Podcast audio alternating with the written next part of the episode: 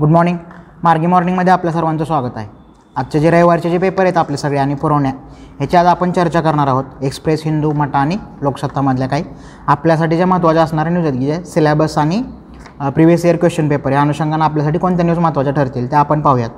आज समजा काय, आज एक्सप्रेसला न्यूज आहे की PMC जे आहे पुणे म्युन्सिपल कॉर्पोरेशन यांनी 2 शॉर्ट फिल्म रिलीज करायचं निश्चित केलं आहे on the background of women day जे आहे तो महिला दिन आहे उद्या. मग त्या अनुषंगाने ह्या 2 शॉर्ट फिल्म त्यांनी हे केले आहेत. मग दुसरा एक निर्णय महत्त्वाचा घेतला आहे की स्टेट वुमेन कमिशन जे आहे महाराष्ट्र राज्य महिला आयोग त्यांनी 6 त्याचे रिजनल सेंटर स्थापन करायचा निर्णय घेतला आहे. जे की ॲडमिनिस्ट्रेटिव्ह जे आपले विभाग आहेत 6 त्यामध्ये पुणे, नागपूर, कोकण, औरंगाबाद, अमरावती आणि नाशिक ह्या 6 ठिकाणी रिजनल जी कार्यालये आहेत महिला आयोगाची ते स्थापन करण्याचा निर्णय घेतला आहे. आता उद्या खूप चर्चा होईल या अनुषंगानं की समजा आज समजा पुरवणी आहे त्यामुळं काल पण बरंच लिहून आलं होतं लोकसत्ताला महिला आयोगाच्या आणि एकूण महिला दिनाच्या निमित्तानं. त्यामुळे ते डिटेल सगळी चर्चा बघितली पाहिजे कारण जेंडर आपला महत्त्वाचा मुद्दा आहे सिलेबसमधला आणि जेंडर हा आपला एसेपर्यंत पण आपल्याला जाऊ शकतं 125 मार्कापर्यंत. त्यामुळं कालची जी आपली चतुरंगमधली चर्चा आहे लोकसत्ताची त्यातली उदाहरणं आपण बघून ठेवली पाहिजेत की पद्मश्री मिळालेल्या व्यक्ती आहेत का, ते एसेमध्ये वगैरे आपल्याला वापरता येतील अशी जी चर्चा आहे ती. पुढची न्यूज काय म्हटलं आहे, Pope Francis, Iraq stop Shia cleric hold मी हिस्टॉरिक सिम्बॉलिक मीटिंग. की आयातुल्ला खोमेनी जे आहेत त्यांच्याबरोबर पोप फ्रान्सिस यांची परवा भेट झालेली आहे. ग्रँड आयातुल्ला खोमेनी असं म्हटलेलं आहे. कुठं झालं आहे समजा जॉग्राफी आपण बघितली, नजफ नावाचं शहर आहे इराकमधलं. मग इराक महत्त्वाचा, इराक शिया आहे, खोमेनी जे ते शियांचे सर्वोच्च धर्मगुरू मानले जातात का, आणि नजफ ही मक्का आणि मदिन्यानंतर सर्वात पवित्र स्थळ मानलं आहे शियाचं जे अंडरस्टँडिंग आहे, शिया सेक्टचं जे अंडरस्टँडिंग आहे त्यामध्ये. Third holiest city after Mecca and Medina कधी 791 AD पासून आपल्याला नजफचं हे सगळं बघायला मिळतं का की अब्बासीद खलिफांनी स्थापन केलेलं ते शहर होतं, हारून उल रशीद यांनी स्थापन केलेलं ते शहर आहे. मग ते कुठे आहे समजा, मग तैग्रिस आणि युफ्रेटिस बघून ठेवलं पाहिजे जॉग्राफीसाठी. समजा असे तुम्हाला 4 प्लेसेस दिले चर्चेत असलेले वर्ल्ड जॉग्राफीचे आणि त्याचं तुम्हाला ईस्ट टू वेस्ट किंवा नॉर्थ टू साऊथ असं हे करा म्हटलं किंवा ओळखा म्हटलं नंबरिंग देऊन सरळ, तर ते आपल्याला समजलं पाहिजे. कशासाठी भेटलेत, पीसफुल एक्झिस्टन्स ऑफ मेसेज जो देणं की तिथल्या ख्रिश्चन जे आहेत त्यांच्यावरती कोणत्याही प्रकारचा अन्याय होऊ नये म्हणून ही व्हिजिट होते का, आणि खोमेनींनी त्यांना तसं एन्श्युअर केलं आहे का की Christian should live in peace and enjoy same rights as other Iraqi citizen जे म्हणलेला मुद्दा आहे. मग कुठलं आहे, द जुगरात नावाचा प्लेन आहे तिथं, जुगरात नावाचा प्लेन सिटी ऑफ उर जे आहे ते, म्हणजे अर्ली ब्रांज एजपासून आहे आणि न्यू सुमेरियन साईट ज्याला म्हटलेलं आहे. त्यानंतर बर्थ प्लेस ऑफ अब्राहम ते कोणतं आहे, उरकासदीम, उरकासदीम नावाचं जी जागा आहे ती अब्राहमचं बर्थ प्लेस आहे. अब्राहम हे साधारणतः 3 धर्मामध्ये इस्लाम, जुडायझम आणि ख्रिश्चन ह्या 3मध्ये एक महत्त्वाचे प्रॉफिट मानले गेले आहेत अब्राहम जे आहेत ते. त्यामुळं जरी कंटेम्पररी इंटरनॅशनल रिलेशन संदर्भात न्यूज असली तरी आपण जॉग्राफी पण त्याची आपली लक्षात घेतली पाहिजे की नजफ कुठे शहर हे बघून ठेवलं पाहिजे. पुढची न्यूज काय म्हटलं आहे, द रॉयल बेंगाल बॅटल आजची संडे स्टोरी आहे एक्सप्रेसची. मग कोणते पॉलिटिकल अंगाने आली टोटल, म्हणजे आत्ताचं जे काही राजकारण आणि निवडणुकीच्या अंगांची सगळी चर्चा ती आली, पण आपल्याला त्यासाठी बंगालची हिस्ट्री थोडी बघितली पाहिजे कारण खूप सारं लिहून आलं आहे बंगालचं हे इलेक्शनच्या निमित्तानं. काय म्हटलं, मामाटी माणूस एकोणच्या त्यांचं पॉलिसी लेवलचं काय काय आहे, काही स्कीमचा उल्लेख आला आहे जे आपल्यासाठी महत्त्वाचा आहे सिव्हिल सर्वंट म्हणून की कोणत्या प्रकारच्या स्कीमचा वापर कशाप्रकारे केला गेला. त्यामध्ये काय म्हटलं की स्वस्त साथी युनिव्हर्सल हेल्थ इन्शुरन्स ही सगळ्यात त्यांची लोकप्रिय ठरलेली योजना आहे का आत्ताच्या गव्हर्नमेंटची, ममता बॅनर्जी गव्हर्नमेंटची. आणि मटोवाबाबत समजा काय चर्चा आहे की बांगलादेशमधून मटोवा नावाचे शेड्यूल कास्ट जे आहेत हिंदूंमधले ते डिस्प्लेस झाले होते का, तिथलं जे काही एथनिक हे आहे आणि हिंदू मुस्लिम तिथलं जे काही टेन्शन आहे त्यामुळं, आणि ते 42 असेंब्लीमध्ये त्यांचा इन्फ्लुअन्स आहे, 294ची असेंब्ली आहे. त्यामुळे मग त्यांचे वोटिंग पण महत्त्वाचं ठरणार आहे. आणि एकूण बंगालचा डेमोग्राफी बघितली पाहिजे, लोकसंख्या कशा प्रकारची आहे आणि त्याचा काय परिणाम होतो त्याच्या रिजनल पॉलिटिक्सवर. प्रिलियमला या प्रकारच्या आता ह्याच्या अनुषंगाने खूप लिहून आलं आहे म्हणून प्रिलियमला टागोर बघून ठेवले पाहिजेत, बोस बघितले पाहिजेत, ईश्वरचंद्र विद्यासागर, राजा राममोहन रॉय, राधाकांत देव ह्यांच्यावर आपल्याला प्रिलियमला प्रश्न विचारून झालेत. नंतर मराठ्यांचं आणि बंगालचं काय रिलेशन आहे, बार्गी म्हणलेलं आहे, मग त्याचे नेमके प्रॉब्लेम काय आहेत मराठ्यांचे इथून बाहेर महाराष्ट्राच्या बाहेर जाऊन जे रेड करणं जे आहे ते, त्यामध्ये एक्सप्लेनला आलेली चर्चा होती. त्यामुळं हिस्ट्री त्याची थोडीशी डिटेल बघितली पाहिजे, बंगालचा मॅप बघून ठेवला पाहिजे की मालदा कुठे नेमकं किंवा बाकी कुठले त्याचे इकॉलॉजिकल अंडरस्टँडिंग कशा प्रकारचं आहे किंवा आत्ता जी चर्चा आहे की चर्चेत असणारी जागा तिथल्या ज्या वेगवेगळ्या आहेत त्या. पुढचा मुद्दा काय म्हटलं आहे, NK सिंग यांचं समजा आज काल लेक्चर होतं ह्याला सेंटर ऑफ पॉलिसी रिसर्चमध्ये. NK सिंग जे 15th फायनान्स कमिशनचे हेड आहेत, परवा त्यांचं एक्सप्रेसला पण एक पूर्ण पेज मुलाखत आली होती. त्यामुळे NK सिंग महत्त्वाचे मनुष्य आहेत, IAS स्वतः आणि फायनान्स कमिशनचे हेड असल्यामुळं त्यांनी काय काय मुद्दे मांडलेत. कंटिन्युटी अँड प्रेडिक्टेबिलिटी हा महत्त्वाचा मुद्दा आहे की 41% अगोदर 42 होता 14व्या कमिशनने जो म्हणलेला आहे की राज्यांचा वाटा करातला हा 42% होता, त्याच्या आधी 32% होता आणि मग तो जम्मू काश्मीरचं युनियन टेरिटरी झाल्यामुळे आम्ही 41% केलं हे त्यांनी दिलेलं एक्सप्लेशन आहे. Return share of tax devolution to states 41%, share of divisible pool slowly shrinking as a cess and surcharge component in gross tax revenue is increasing. म्हणजे केंद्र शासनाची अशी पॉलिसी आहे का की कर न वाढवता सेस आणि सरचार्ज वाढवायचा, कर वाढवला तर त्यातला आलेला वाटा आपल्याला राज्यांना द्यावा लागतो, म्हणून हे सेंटरची पॉलिसी आहे. आणि याचा सेंटर स्टेट रिलेशनवर कशाप्रकारे हे पडणार प्रभाव, त्यांच्या संबंधावर परिणाम होणार आहे नक्की. की आता समजा GSTचं काही महाराष्ट्राच्या CM यांनी मागणी केली होती की पेंडिंग किती आहे GSTचं सेंटरकडे असणार आणि त्यांनी ते दिलं पाहिजे. म्हणजे NK सिंग यांचं जे आर्ग्युमेंट आहे त्याच्या आपल्या सेंटर स्टेट रिलेशनच्या अनुषंगानं आपण मग त्याचे आर्टिकल सगळे बघितले पाहिजेत आपले पॉलिटीमधले जे आहेत ते. मग आता फायनान्स कमिशनची बेसिक अंडरस्टँडिंगमधले काय 280 आहे अनुच्छेद जो 280 आहे, चेअरपर्सन प्लस 4 मेंबर्स. म्हणजे नेमकं कोण ते माहीत पाहिजे. म्हणजे फायनान्स कमिशन आणि नियोजन आयोगामधला फरक काय, नीती आयोग आणि फायनान्स कमिशनमधला फरक काय. 1951ला पहिलं झालं होतं, नियोगी त्याचे अध्यक्ष होते. मग अशी तुम्हाला 4 नावं दिली समजा पुढीलपैकी कोण फायनान्स कमिशनचा हेड होता असं विचारलं तर ते पण माहीत पाहिजे. व्हर्टिकल फिस्कल इम्बॅलन्स आणि हॉरिझॉन्टल फिस्कल इम्बॅलन्स हा त्यातला महत्त्वाचा मुद्दा काय की महाराष्ट्र सर्वाधिक कर देतो का एकूण सगळ्या राज्यांनी आहे म्हटलं तर, आणि महाराष्ट्राला रिटर्न किती मिळतो. समजा UP बिहारमधले काय किंवा सदनच्या स्टेटने काय समजा तक्रार केली होती की आम्ही जो लोकसंख्येवरचा जो आहे तो आम्ही कंट्रोल केला आणि नॉर्दर्नमधले स्टेट करत नाहीत कंट्रोल, आणि तरीही त्यांना लोकसंख्येच्या अनुषंगाने जे काही वेटेज दिले पॉप्युलेशनला ते कमी केलं पाहिजे का, आणि आमच्या परफॉर्मन्स बेस्ड थोड्या गोष्टी आम्हाला सदनच्या स्टेटला वाढवल्या पाहिजेत का, हे 4-5 राज्यांनी मिळून केलेली तक्रार होती. त्यामुळं तो जो बॅलन्स आहे फिस्कल इम्बॅलन्स ज्याला म्हटलेला आहे तो महत्त्वाचा आहे आणि सेंटर स्टेट रिलेशनच्या अनुषंगाने त्याची चर्चा महत्त्वाची ठरणार आहे. टर्म्स ऑफ रेफरन्स विचारून झाले 2018ला की त्याचं वेटेज कसं असतं, म्हणजे पॉप्युलेशनला किती वेटेज आहे, जॉग्राफीला किती वेटेज आहे, एकूण ट्रेडमधला जो मुद्दा आहे तो. इन हार्टबीट IM मधल्या आलेली चर्चा आहे समजा की राष्ट्रपती भवन आणि इंडियन एक्सप्रेसचा एक जॉईंट उपक्रम आहे की राष्ट्रपती भवनाबाबत जे डिटेलिंग आहे ते दर रविवारी एक आर्टिकल येतं IMमध्ये. त्यामध्ये काय म्हणलं चार्ल्स हार्डिंगची चर्चा आहे आज की मेडिकल जे आहे त्यातलं कशाचं आता पॅन्डेमिकमुळे चर्चा आहे की व्हाईसरॉयचं जे हाऊस आहे किंवा आत्ताचं जे राष्ट्रपती भवन आहे तिथल्या मेडिकलच्या सुविधा कशा इव्हॉल्व झाल्या त्याची त्यांनी स्टोरी लिहिली. ते स्वतः त्याचेच आहेत म्हणजे फिजिशियनच आहेत लिहिणारे व्यक्ती जे आहेत ते श्रीवास्तव नावाचे. मग त्यांनी काय काय लिहिलं की चार्ल्स हार्डिंगपासून सुरुवात केली. चार्ल्स हार्डिंग का महत्त्वाचा आहे का तर कॅपिटल शिफ्ट झाली त्याच्या कालखंडात 1912 कलकत्त्यावरून दिल्लीला, आणि तेव्हा बंगाल हे रिव्हॉल्युशनरीचं सेंटरच आहे. बोस जे आहेत ते राजबिहारी त्यांनीच हार्डिंगवरती बॉम्ब फेकलेला होता आणि त्यानंतर मग व्हाईसरॉयसोबतचं जे मेडिकल टीम आहे त्याचं गठन झालं का हा त्यांनी मांडलेला मुद्दा आहे. आणि चांदनी चौक कन्स्पिरसी ज्याला म्हटलेलं आहे की चांदनी त्यातून गेल्यावर हार्डिंगवर बॉम्ब फेकल्यावर परत चांदनी चौकात पण बॉम्बस्फोट करायचा प्लॅन होता का ज्याला दिल्ली कन्स्पिरसी केस म्हटलं आहे.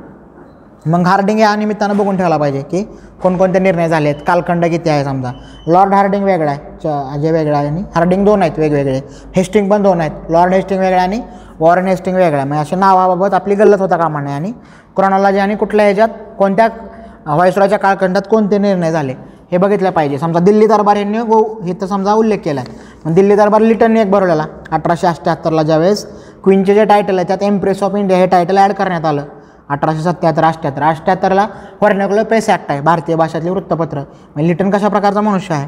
आणि त्यानंतर 1903ला एकदा दरबार झालेला आहे कर्जनच्या कालखंडामध्ये. म्हणजे दिल्ली दरबार 3 वेळा आहे. 1877ला प्रिव्ही कौन्सिलची स्थापना आहे दिल्ली दरबारामध्ये आणि ह्या दिल्ली दरबारामध्ये बंगालची फाळणी रद्द केली आहे 1912चा जो दिल्ली दरबार आहे. मग तिकडे व्हिक्टोरिया आहे 1877. त्यानंतर एडवर्ड 7वा आहे आणि किंग जॉर्ज 5वा आहे. म्हणजे दिल्ली दरबारामधले जोड्या लावा जर विचारलं की कोणत्या दिल्ली दरबाराला कोण राजा आहे किंवा राणी आहे. म्हणजे आपली हिस्टॉरिकल अंडरस्टँडिंग महत्त्वाचं पाहिजे. पुढचा मुद्दा काय म्हणलं आहे बुक रिव्ह्यू समजा आलेत काय आज एक्सप्रेसला method in madness Parameswaran Iyer महत्त्वाचे व्यक्ती आहेत, स्वतः IAS आहेत, नंतर वर्ल्ड बँकेमध्ये काम केलं आहे आणि जो महत्त्वाकांक्षी प्रकल्प आहे भारत सरकारचा कुठला स्वच्छ भारत अभियान त्याचे हेड होते. Smart survival policies to keep your immediate boss in good humour. म्हणजे त्यांनी काय टॅक्टिक्स सांगितलेत की सिव्हिल सर्वांना कशाप्रकारे वर्तन ठेवलं पाहिजे की गुड हे सेन्स ऑफ ह्युमर हा तुमच्या इमिजिएट बॉसशी बोलण्याचा एक माध्यम आहे का. एकूण जे आहे ते की live fight to another day म्हणजे दरवेळी आपण कन्फरंटेशन टाळलं पाहिजे का ॲज अ सिव्हिल सर्वंट म्हणून. स्वच्छ भारत अभियान आणि एकूण जे एज ऑफ पॅन्डेमिक चिन्मय तुंबेंचं पुस्तक आहे त्याचे पण आज चर्चा आली. त्यात त्यांनी बरेचसे मुद्दे मांडलेले आहेत महत्त्वाचे की आपल्याला एसेमध्ये अशा प्रकारची चर्चा उपयोगी ठरू शकते. काय म्हटलं आहे missing historiography of age of pandemic की आपण हिस्ट्रीतल्या काय गोष्टी लक्षात ठेवतो आणि कुठल्या गोष्टी सगळे मिळून विसरतो. म्हणजे नेपोलियनने केलेली व्याख्या होती. इतिहास काय असतं तर आपले कलेक्टिव्ह जे आहे आपण ज्याच्यावर आपलं एकमत असतं अशा गोष्टी आपण लक्षात ठेवतो आणि त्याला आपण इतिहास म्हणतो. जे आपल्या गैरसोयीचं आहे त्याबद्दल आपण कलेक्टिव्हली विसरून जातो आणि असा इतिहास नाहीच असं आपण म्हणायला लागतो का, हा त्यातला मुद्दा आहे. मग ह्यानं काय काय अफेक्ट केलं पॅन्डेमिकने, त्यांनी काय म्हणलं आहे की 1817 ते 1920 हे साधारणतः 100-103 वर्ष आहेत, त्यामध्ये कॉलरा प्लेग आणि इन्फ्लुएन्झानं 100 मिलियनपेक्षा जास्त लोकं मेली एकूण जे आहे ते, त्यातले 40 मिलियन भारतातले आहेत. कॉलरा इन्फ्लुएन्झा जे साथीचे रोग जे होते ते. मग ह्यातनं काय काय अफेक्ट झालं, लिटरेचर झालं, आर्ट झालं, आर्किटेक्चर झालं, टॉमस्टोन जे म्हणलेलं चर्चा आहे. प्लेग जो आहे तो म्हणजे रेनेसाचा जे महत्त्वाचा मुद्दा आहे म्हणलं की त्याचं पण एक कारण होतं का की 1/3 सगळं युरोप त्या प्लेगनं हे नष्ट झालं होतं आणि त्यामुळं मग लोकांनी विचार करायला सुरुवात केली का की देव असण्याबाबत शंका निर्माण करायला सुरुवात झाली का, जे प्रबोधनाची जी सुरुवात होती युरोपमधली झाली, इटलीमधनं जी सुरुवात आहे ती. आणि मग भारताबद्दल त्यांनी काय म्हणलेलं आहे की memory loss in Asia is harder to understand, की एकूणच आशियाचाच तो गुण आहे का की मेमरी लॉस आहे का आपला एकूण जो चर्चा त्यामधली आहे ती. पुढे समजा आजच्या मटा आणि लोकसत्तामधली काय चर्चा आहे, आज दिनविशेष आला समजा मराठ्यांकडून हैदर अलीचा पराभव, मोती तलावचे लढावे 1771 मधले. मग ब्रिटिशांनी मदत केली नाही आहे कारण मराठ्यांना डिस्प्लेस करायची इच्छा नाही आहे, कारण अजून अँग्लो मराठा वॉर सुरू झालेला नाही आहे आणि त्या फ्रंटवर एकमेकांचा अंदाज घेत आहेत का 1771 हे हैदर अलीचा पराभव आहे. म्हणजे हा कायमी आहे की हैदर अलीला तो सेन्स होता की आपण तिघं एकत्र आले पाहिजे का, निजाम मराठे आणि हैदर इंग्रजांविरुद्ध, जो की हे निजामांना आणि मराठ्यांना त्याचं फारसं हे नाही आहे की लढण्याचा जो सेन्स आहे तो. आणि हैदर आणि टिपू हे पुढे एक्सटेन्शन आहे का की टिपूचं जे आहे की सिटीजन टिपू म्हणून घेतो आहे, श्रीरंगपट्टणला स्वातंत्र्याचा वृक्ष लावला आहे, त्यानंतर जॅकोबियन क्लबचा सदस्य आहे, डिंडोगलला त्याचा आर्सेनल आहे. टिपूची चर्चा महत्त्वाची आहे परत जो आहे तो की फ्रेंच लोकांशी त्याने संबंध प्रस्थापित केले होते. लुबिन, नाना फडणवीसांनी लुबिनला बोललेला आणि रणजित सिंग 3 लोक होते ज्यांनी नेपोलियन आणि फ्रेंचांशी संपर्क साधण्याचा प्रयत्न केला होता हित ब्रिटिशांना टॅकल करण्यासाठी. मग ते आपलं हिस्टॉरिकल अंडरस्टँडिंग, आपलं ग्रोवरमधले जे मुद्दे आहेत ते पक्के असले पाहिजेत. आज समजा लोकसत्ताला लोकरंगला आर्टिकल आले, शेतकऱ्यांनी सावकारांची नाका का कापल्या, आता प्रोटेस्टच्या अनुषंगानं आपण हिस्ट्री सगळी बघितली पाहिजे, शेतकऱ्यांचे जे उठाव आहेत वेगवेगळे. इथं दख्खनचे दंगे आहेत, त्यातनं आलेला तो डेक्कन रिलीफ ॲक्ट आहे. मग सावकारांचा आणि महाजनांपासलेल्या असलेल्या वह्या जाळणं हा त्यातला एक भाग होता का प्रोटेस्टचा. आता शेतकरी प्रोटेस्टला काल 100 दिवस झाले, त्या अनुषंगानं मग आपण सगळे प्रोटेस्ट आतले ह्याच्या आधी जे बघून ठेवले पाहिजेत कुठं कुठं आहेत. समजा आसामची चर्चा होती, म्हणजे जालियनवाला बाग हत्याकांडापेक्षा मोठं होतं ते आसामचं होतं का, शेतकऱ्यांना मारलेलं.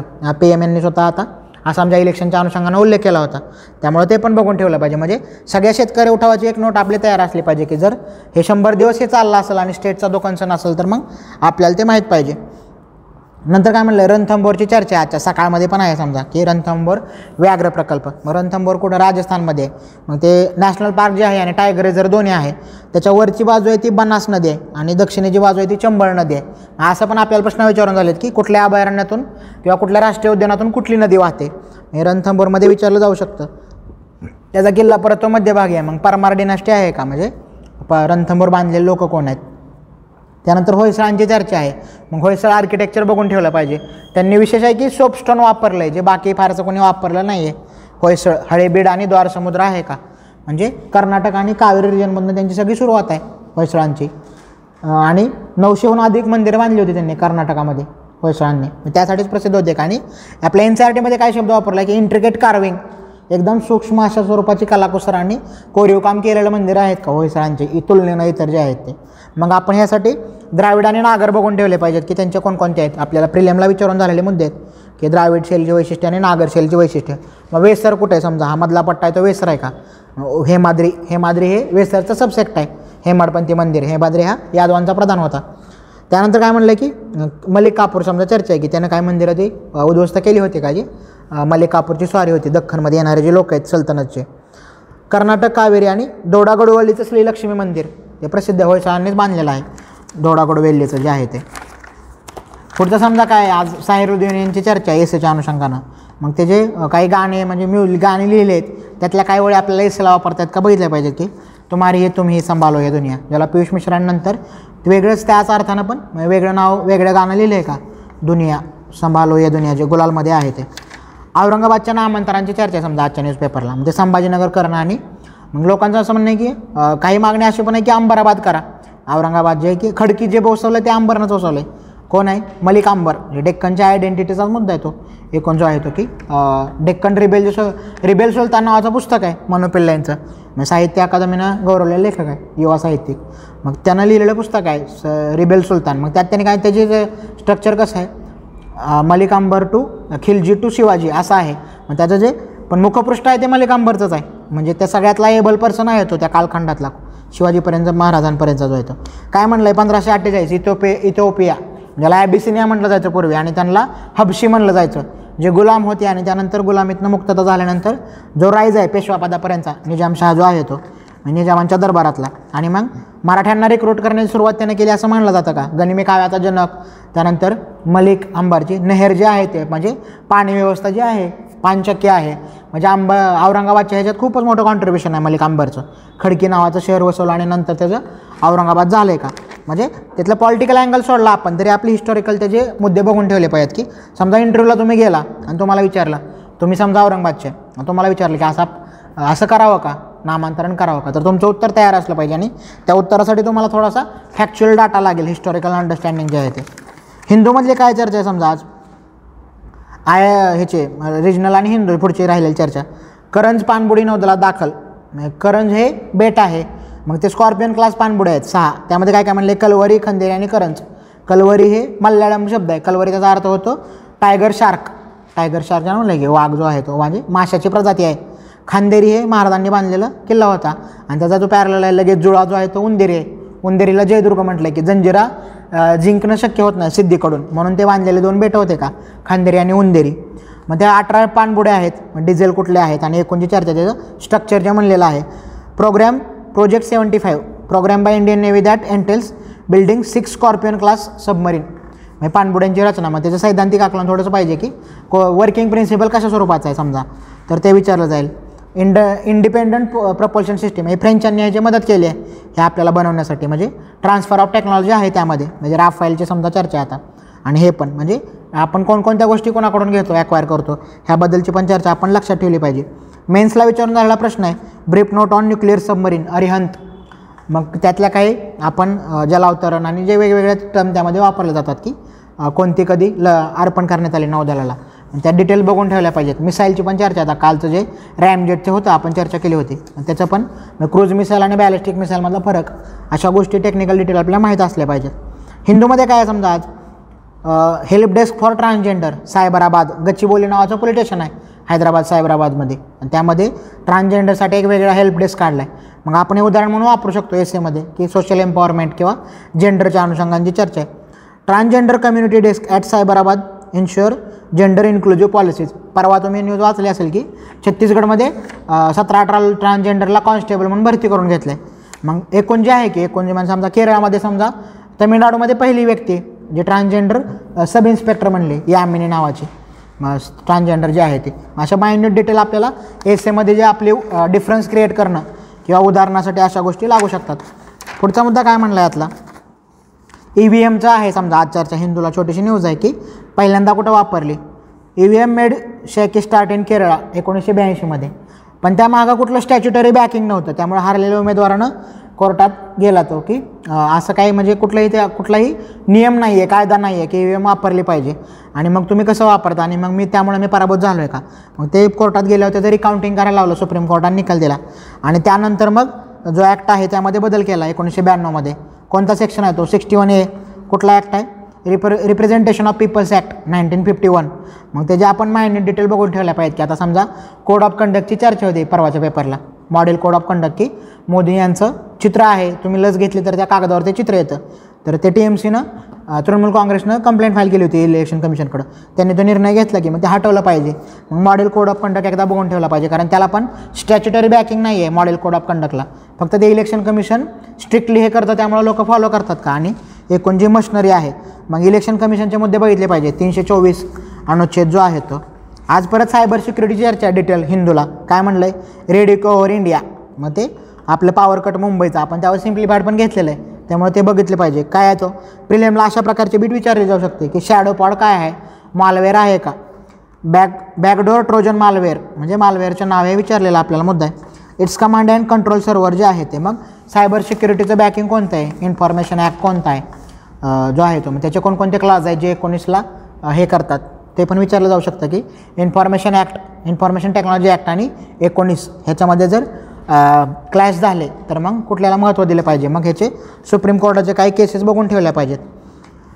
हिंदूमधले पुढचे मुद्दे काय आहे, समजा मॅगझिनमधले चर्चा, त्यामध्ये काय म्हणले की IAS in corner office Vivek Agnihotri म्हणजे राज्यसभेचे जनरल सेक्रेटरी होते विवेक अग्निहोत्री, त्यांनी लिहिले की jack of all master of none किंवा मास्टर ऑफ वन पाहिजे. मग मास्टर ऑफ नन असून चालणार नाही, IAS कसा प्रकारचा असला पाहिजे, फील्ड एक्सपिरियन्स महत्त्वाचे ठरतात का त्याचे, आणि फायनान्सपासून फिशिंगपर्यंत म्हणजे त्याचं डोमेन किती प्रकारचं आहे IASचं काम करण्याचं, आणि त्यामुळे रिटायर झाल्यावर लोक इंटरेस्टेड असतात का त्यांना रिक्रूट करण्यामध्ये, कारण त्यांचा जो एक्सपिरियन्स असतो एवढा सगळ्या फील्डवरचा जो म्हणलेला मुद्दा आहे त्यामध्ये की झाल्यानंतर कुलिंग ऑफ पिरियड पाहिजे का IASसाठी सुद्धा की रिटायर झाल्यावरती. आत्ताचे जे आपले फॉरेन मिनिस्टर आहेत ते टाटामध्ये होते डिरेक्टर, बोर्ड ऑफ डिरेक्टरमध्ये जयशंकर जे आहेत ते, मग त्याचे आपल्याला मुद्दे, सिव्हिल सर्वंट हा आपला डेव्हलपमेंटमधला रोल काय त्याबद्दल पण आपल्याला विचारलं जाऊ शकतं. मॅगझिनमधली अजून चर्चा काय, समजा kinship in the time of Covid, नागालँडचा आज समजा एक आर्टिकल आलं की तुमच्या ट्रॅडिशनल काही गोष्टी आहेत त्याच्या कोविडमध्ये कसा उपयोग झाला आहे. त्यांनी काय म्हटलं आहे, Naga community came together, blood relationship आणि फ्रेंडशिप दोन्ही मुद्दे महत्त्वाचे आहेत की different clans had brother clan in every village, म्हणजे एका खेड्यात वेगवेगळ्या क्लॅन असल्या तर त्या प्रत्येक क्लॅनचा दुसऱ्या खेड्यात काहीतरी ब्रदर क्लॅन आहे आणि त्यांनी एकमेकांना मदत करणं जे आहे की एकूण. मग हे एथिक्समध्ये हे चर्चा उपयोगी आहे की मूल्य कशा प्रकारचे असले पाहिजेत, मॉरॅलिटी. काय म्हटलं आहे, लव युअर नेबर, मग आपला गुड फेन्सेस मग गुड नेबर्स आहे असं विचारून झाला आहे, love your neighbour, universal value, joy of growing food, की अर्बनमधले खूप लोक जॉब नाही त्यामुळे परत गेले आणि आता ते यायला तयार नाहीत का अर्बनमध्ये, ते म्हणतात की जॉय ऑफ ग्रोईंग फूड हे महत्त्वाचं आहे आणि शहरामध्ये आम्हाला फारशी आता परत जायची इच्छा नाही आहे. अशी उदाहरणं मायग्रेशनच्या स्वरूपात शोधली पाहिजेत. मायग्रेशनवर चिन्मय टोंबेंचं पुस्तक येऊन गेलं आहे जे गाजलेलं आहे आत्ता. कमिटमेंट टुवर्ड्स कम्युनिटी हा इंटिग्रल पार्ट आहे का नागालँड कल्चरचा. आणि काय म्हणलं आहे जे अँथ्रोपॉलॉजिकल जे लोक आहेत त्यांनी काय म्हणलं की हे गोल्ड मायनच आहे, सोन्याचे खाणच आहे नागा क्लॅन हे, म्हणजे अभ्यासासाठी एवढं डायव्हर्स कल्चर आहे त्यांचं. वेगवेगळ्या एका गावात वेगवेगळ्या 10 क्लॅन असतात का आणि प्रत्येकाचे रिच्युअल्स वेगळे असतात का, आणि त्याचे काही आपल्याला प्रश्न मुद्दे विचारून झाले आहेत रिच्युअलचे की फेस्टिवल कोणते आहेत त्यांचे. त्यांनी काय दिला मुद्दा आहे की forest of merit, feast of merit हा त्यांनी वापरलेला टर्म आहे की एखाद्याला जर गौरवायचं असेल तर पूर्ण गावाला जेवण दिलं जातं. Highest form of social honour जो आहे तो की सामाजिक ह्याचा जो तुम्हाला आदर द्यायचा हायेस्ट फॉर्म आहे काय तर पूर्ण गावाला जेवण देणं. आणि प्रेस्टिजियस शॉल आहे ती कोणती आहे, हफिदासा नावाची शाल आहे आणि सप्रादा SAPARADA सप्रादा नावाची शाल आहे.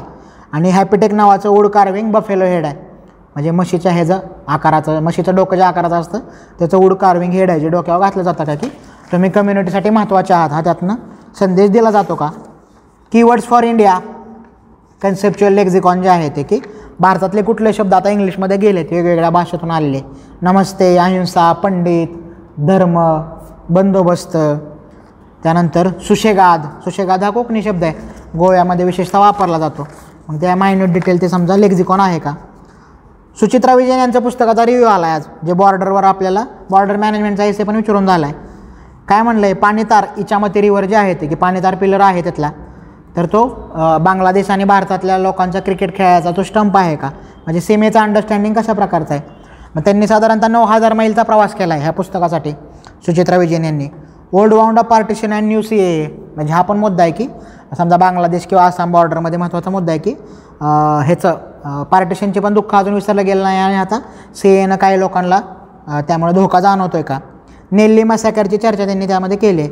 कशा आहे ते 1983मध्ये झालेला मसॅकर होतं, तिथलं कोण होतं समजा हरिलाल पटवारी नावाचे व्यक्ती होते जे त्यांचा मृत्यू झाला त्यामुळे तिथं पोटनिवडणूक घ्यावी लागली. आणि पोटनिवडणुकीची यादी बनवताना असं लक्षात आलं की 40 लाखापेक्षा जास्त लोक बांगलादेशमधनं मायग्रेट झालेत आसाममध्ये, आणि त्यातल्या काही लोकांनी वोटिंग रजिस्टरमध्ये आपलं नाव नोंदवलेलं आहे.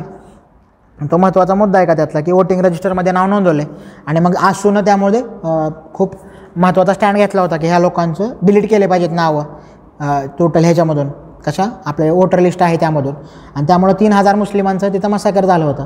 म्हणजे अनऑफिशियल आकडा हा 10,000चाच आहे. ज्याची रिपोर्ट बनवलेला ती कुठली समिती आहे, तिवारी कमिटी आहे, जो की आसाम गव्हर्नमेंटनं अजून पब्लिश केला नाही. त्याचे 3च कॉपी आहेत आणि त्या 3ही आसाम विधानसभेच्या हातात आहेत आणि ते आपण पब्लिश करायचा नाही हा निर्णय घेतलेला आहे की अजून त्या लोकांना न्याय मिळालेला नाही आहे का. नेल्ली मसाकार, बॉर्डर, रिलिजन ह्याचा अंडरस्टँडिंग आहे का. अफगाणमधली पण चर्चा आहे समजा की तिथल्या पोलिसाचं एक कोटेशन आहे त्या पहिल्या पेजवर त्या पुस्तकाच्या, कुठलं आहे की मिडनाईट बॉर्डर पुस्तक आहे सुचित्रा विजयांचं, त्यामध्ये दिलं की हे ब्रिटिशांनी आखलेल्या बॉर्डर आहेत, मग आम्ही का मानावेत.